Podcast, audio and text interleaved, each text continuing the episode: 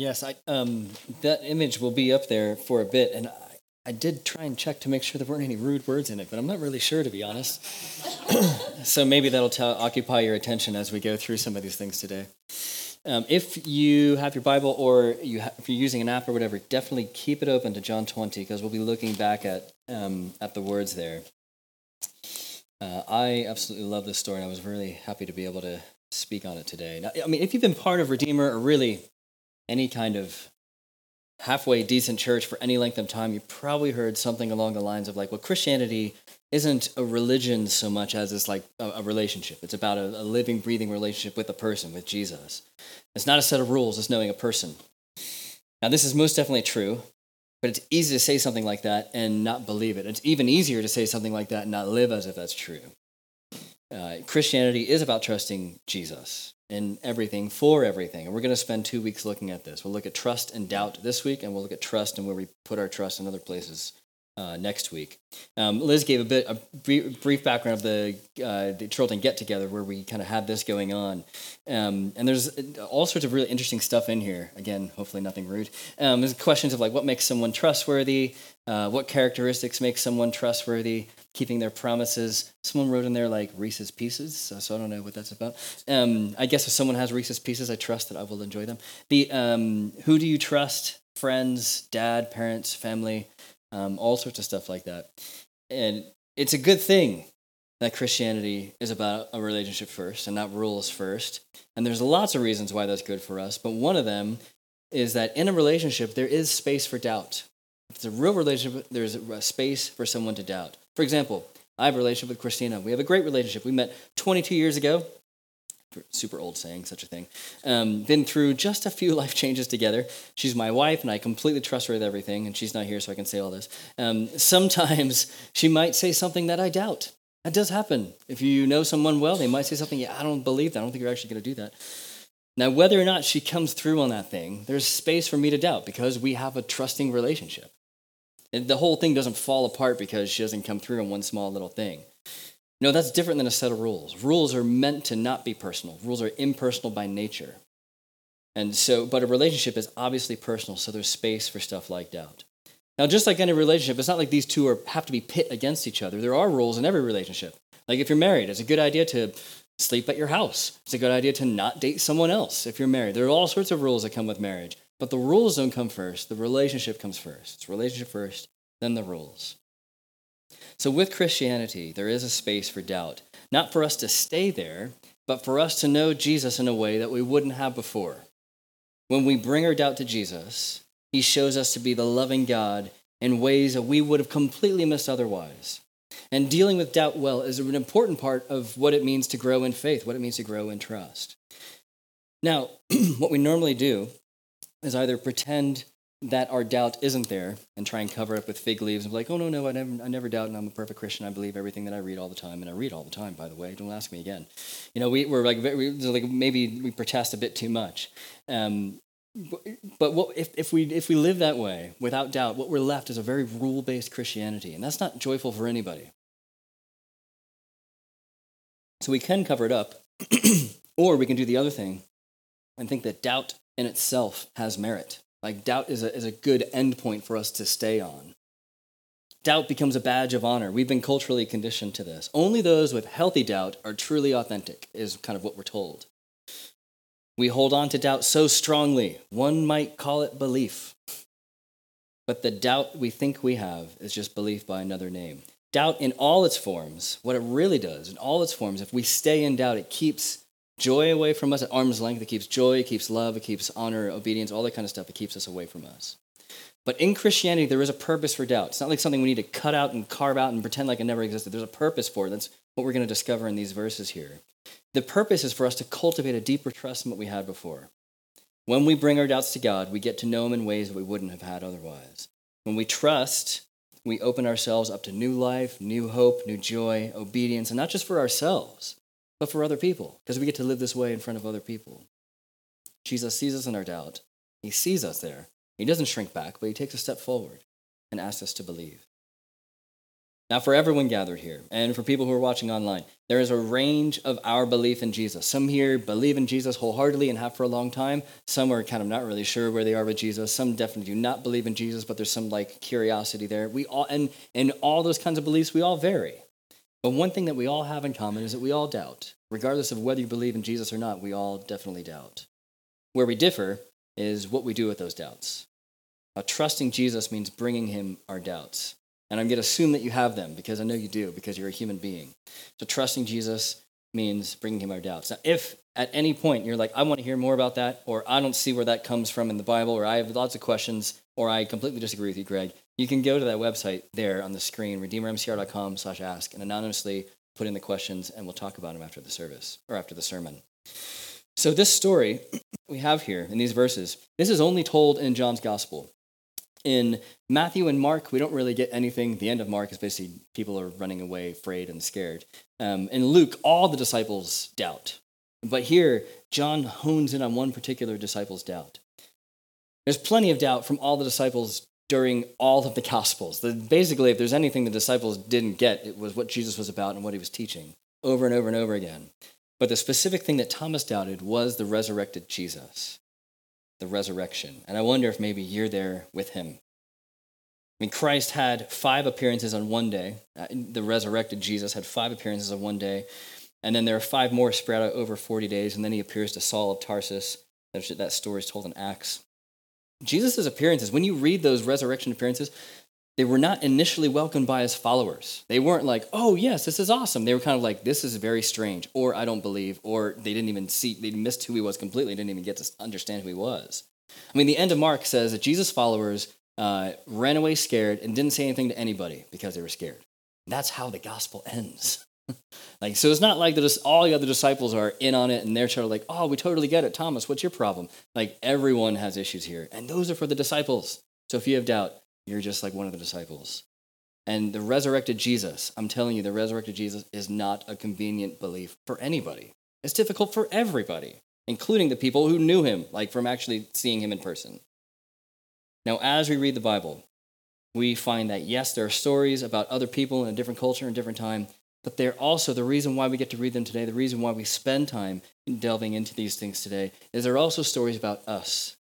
So as we bring our lives to the Bible, the first thing we should notice is that Thomas is us. He's not somebody else. He's not, unfortunately, he's got the term doubting Thomas. It's like, that's what he's known as, because of this one story here. Thanks, guys, as I'm sure what Thomas is saying. Thomas comes into the story as a skeptic. This is all of us. We live in a very despiritualized Western world. You don't go, you aren't worried about angels and demons and powerful spiritual forces as you're doing your weekly grocery shop. You're just not. I guarantee you, you're not. Like, I just know that you're not. We don't walk around wondering about those things. We're born into a very spiritually skeptical culture, which is different than Thomas's culture. So we're probably steps farther back from Thomas to begin with. And Thomas was even full of zeal. There was a time where Thomas completely misunderstood what Jesus was saying. He basically thought it meant like leading their little group of 12 to their death. And Thomas says, yes, let's go with him and we're going to die with him. So he's like full of enthusiasm and zeal, even if he completely misses the point. But no amount of passion, no amount of zeal, no amount of enthusiasm covers up of doubt. We can be super passionate and also have doubts. Sometimes the enthusiasm we have ends up being this like projected passion to come across as passionate so that no one else thinks that we live with doubts. The amount of times passionate people come around and we never see them again. Conversations with people who want to change the world, and the next week they completely like ghost the church, or they ghost you. You're like, oh, I thought that person was all about this thing. That's all part of in all of us. We all have part of that in us. Sometimes our projected passion is nothing more than a cover-up for the shame of doubt. But no amount of passion is a cover-up for doubt. No amount of passion is a cover-up for our shame either. And unfortunately in the church, doubt has often been associated with shame. And as shame works, the way that it works is we carry it around in darkness. Shame isolates, and you never want to like share when you're feeling shameful. You never want to share its burden. But that's not how God uses doubt, especially in this passage here. And that's not how we're supposed to be as God's church either. There is no shame in doubt. Shame hides, it separates, it isolates. God's family doesn't act like that because that's not what God is about. But maybe for Thomas, there's also something more than mere skepticism as well. It could be, I'm just spitballing here, maybe the insanity of someone raising themselves from the dead. That doesn't sound like skepticism. That sounds like realism to me. Like if you knew somebody, or say we both knew somebody, and they died last week, and you're like, oh my gosh, can you believe it? I just saw Greg. Like he was dead, and now he's alive, and we chatted, and he ate some fish on the side. Like, that's crazy. Unless I actually see Greg, and however he died, then I'm not going to believe. That would be a very kind of normal response. In fact, if you didn't respond that way, I'd be like, oh, they're really gullible. They'll believe anything. You can tell them anything. This kind of thing just doesn't happen. Well, for Thomas and for us, whether it's skepticism or just kind of realism, our spiritual imaginations are just not formed very well.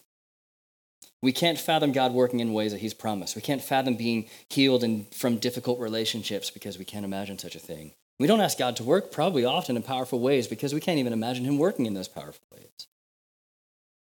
So as we kind of put ourselves in that situation of Thomas, hearing his friend, his leader, his rabbi, who he kind of thinks is maybe the son of God, but this disciple still really didn't get all what that meant. Maybe he did raise from the dead, and you're skeptical. Like, unless I see that, I'm not going to believe it. Like, actually, we are like Thomas. We're a lot like Thomas. So Thomas is us. And we're Thomas. We have doubts, and that's not a shameful thing. That's, I think, is probably would be helpful for us to spend more time to be conversant with our doubts, to get to know them a bit, to maybe befriend them even. And as Thomas did, air our doubts in community. He told all of his friends there, I don't believe it. And a week goes by. We're not told anything of his friends saying, how horrible are you, or you must prove this to Thomas. A week goes by of Thomas living in that doubt along with his community. And what he also does is he brings that doubt to Jesus as well. So bringing our doubts to our community and to Jesus is kind of the way to go forward if we have them. And if we aren't doing that in our missional communities, we aren't making space for that, man, what are we doing? We all have doubts. Let's talk about them. So Thomas, he asks for proof of the disciples. He wants the data. He wants the information. The week goes by, and then Jesus now appears again to the disciples. He looks at Thomas and he offers the data that Thomas wanted. It's like, oh, you wanted to see the nail marks? You wanted to see my side? Oh, here you go. You can put your hand in there. You can check this out. See, Jesus knew Thomas's doubts. Jesus was not with Thomas when he said, I have all these doubts, but yet he knew them. And actually, he probably knows Thomas's doubts better than Thomas knows himself. And I think that's true for all of us. Jesus knows our doubts. It's not some kind of surprise, some kind of mystery. Oh my gosh, I cannot believe they don't believe in me. Oh, I don't know what I'm going to do. Like, Jesus knows us better than we know ourselves.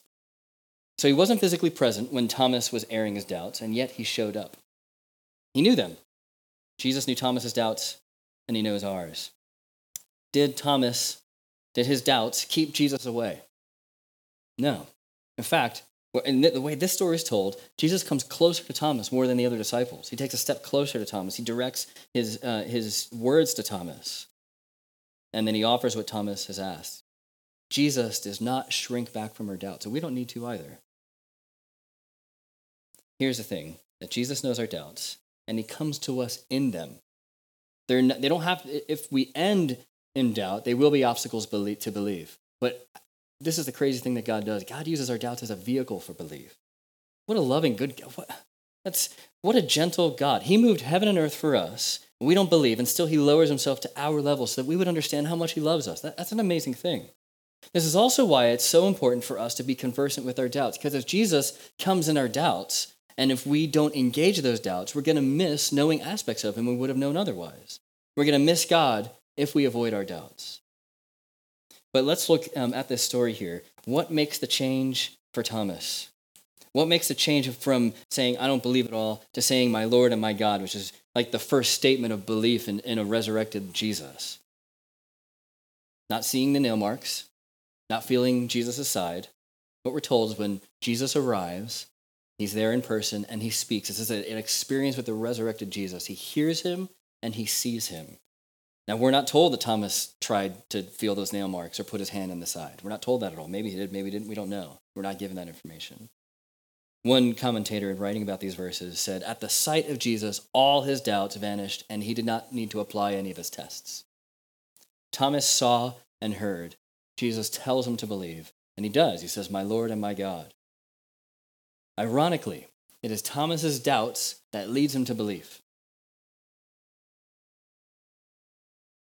Thomas's doubts lead him to belief. A powerful person could force someone to believe. An all-powerful God can use doubts as a vehicle for belief. It's kind of ironic and almost funny even. The thing that we think is going to keep us away from God, like not believing in him, if used correctly in the way the Bible teaches us, can actually have us enjoy God even more than we did before. My Lord and my God. So when they're saying like my master, my leader, my king, my God, this is who Jesus is. He's not just a good guy. He's not just a good teacher. He doesn't have just some good ideas. He is God himself. The doubt that previously prevented Thomas from believing that Jesus is God is now vanished because he had an experience with the resurrected Jesus. Now, of course, it sounds insane that a human can raise themselves from the dead. That's not just improbable, that's impossible.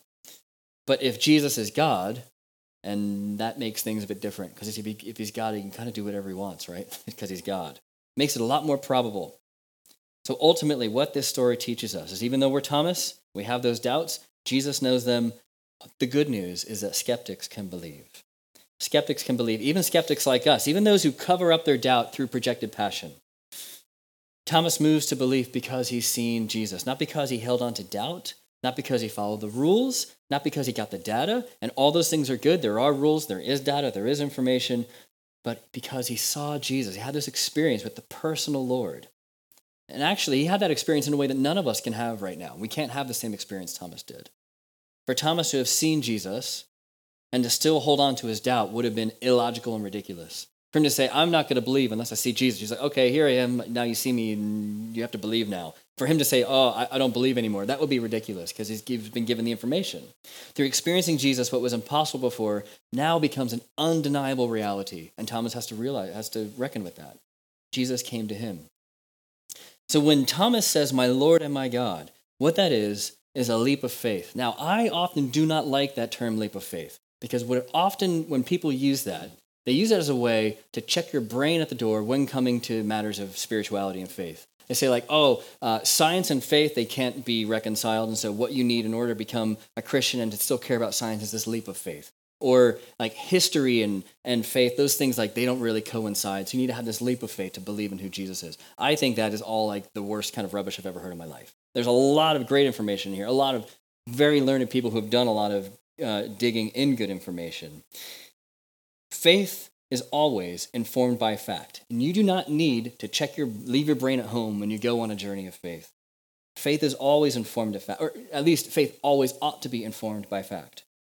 I have faith that Christina loves me, not because of a lack of facts, but because there are facts that back it up. Not because we have some kind of document of us being married or whatever, no, because there are facts in my life that back it up. Colin has faith that I love him and I care for him. I mean, yes. Yeah. Because he has so many facts to back it up. Also, my son might have a little bit more. A leap of faith is less like a blindfolded jump across the Grand Canyon, which is often how it's told. It's less like that and more of like the way that a little child will jump from a play structure into the arms of their parents. Now, think of that little kid up on a playground. They're looking down. A little kid's life, and my life still, because I'm a very short person, is like this. You're always looking up. But now they're up on this thing that it's like, 2 or 3, 4 times their height, and they're looking down on their grown-up, on their adult, on the most powerful people they know in this world, and they're told to jump into their arms. For in a child's brain, they probably can't understand, how am I going to actually survive this? Do they know the rate of gravity, 9.2 or whatever the thing is per meters per second? Do they? Yep, that was mumble over that one. Do they know of momentum and all? They don't know the information. They don't have the data on the science side, but they do have the data of the parent that they're about to jump into their arms, or whoever adult it is. They know that person who is telling them to jump cares for them. That person's not going to put them in harm. That person's safe, so I'm going to do what that person says. And actually, it's kind of fun to do it as well. So they want to do that too because they're little adventurers. That is more of like what a leap of faith is instead of a blind kind of, I don't believe in anything, or I don't understand any facts or any information, but I'm going to believe anyway. That's not what Christianity is about. Thomas trusts this person. It's his Lord. It's his God. Were all his questions answered? No. Are all our questions answered? No. What did it look like? Have you ever thought about the resurrection? I mean, there's a lot less written about Jesus' resurrection than there is about his death or even about his life. What was it like at the moment of his resurrection? What did that look like? Did he vanish into thin air? Was it like a sparkly fairy dust thing? Like, what did that look like? I don't know. We're not given that information.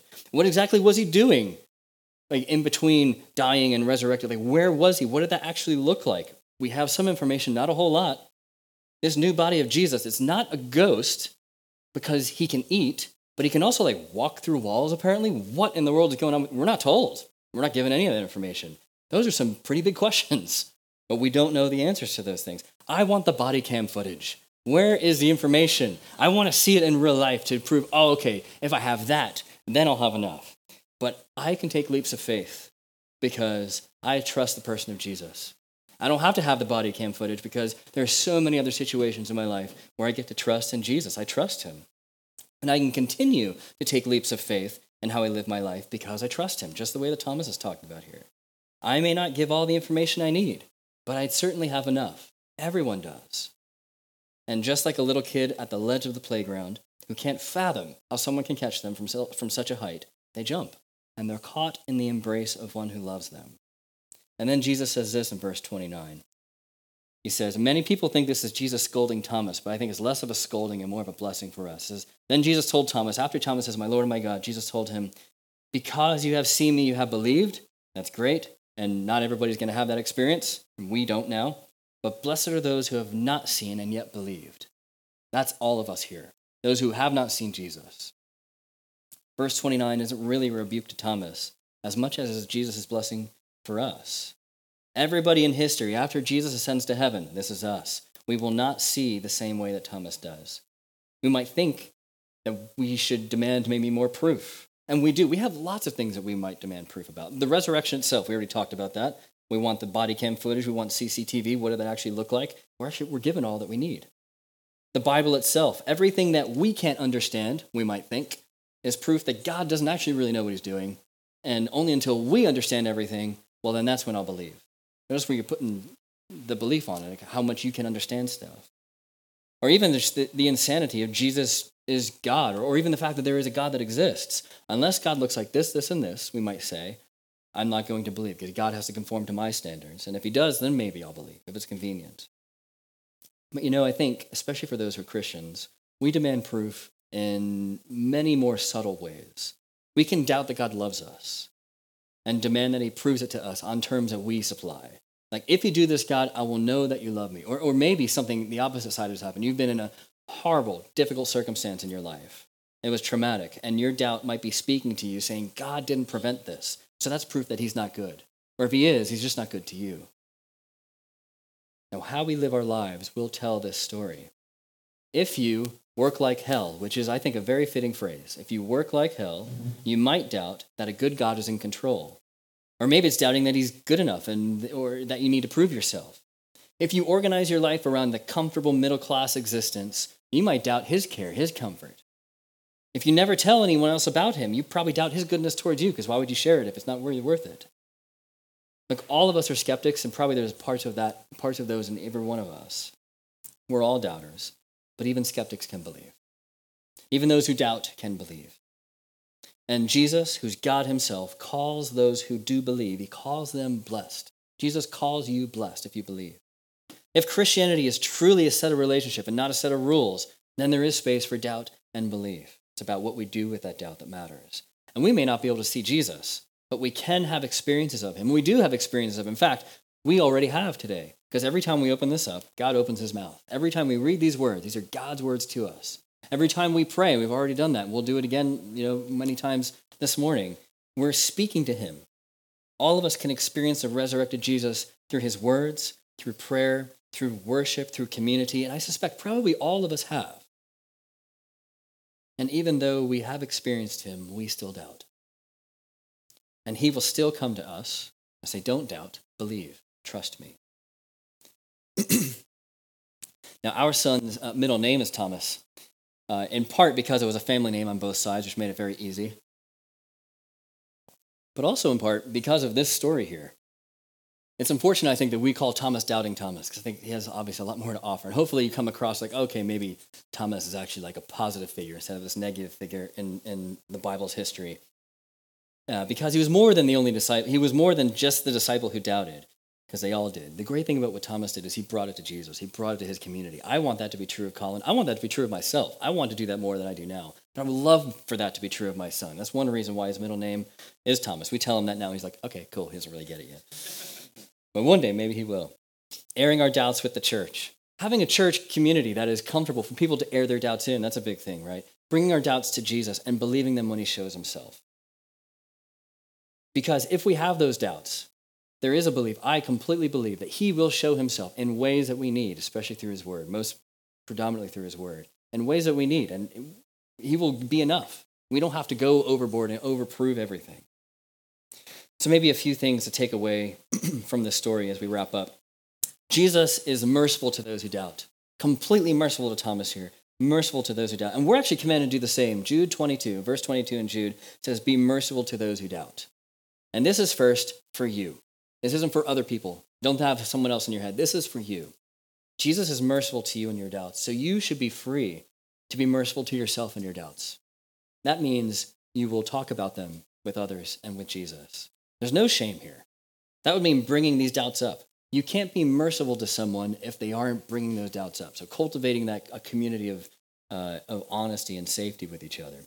And so that means we need to be merciful to others and ourselves. Like Jesus in patience and gentleness, taking a step towards instead of a step away. You know, when Thomas aired his doubt, Jesus didn't immediately out of nowhere show up and be like, oh, but Thomas, I got the nail marks. I got this thing on my side. He waited a whole week.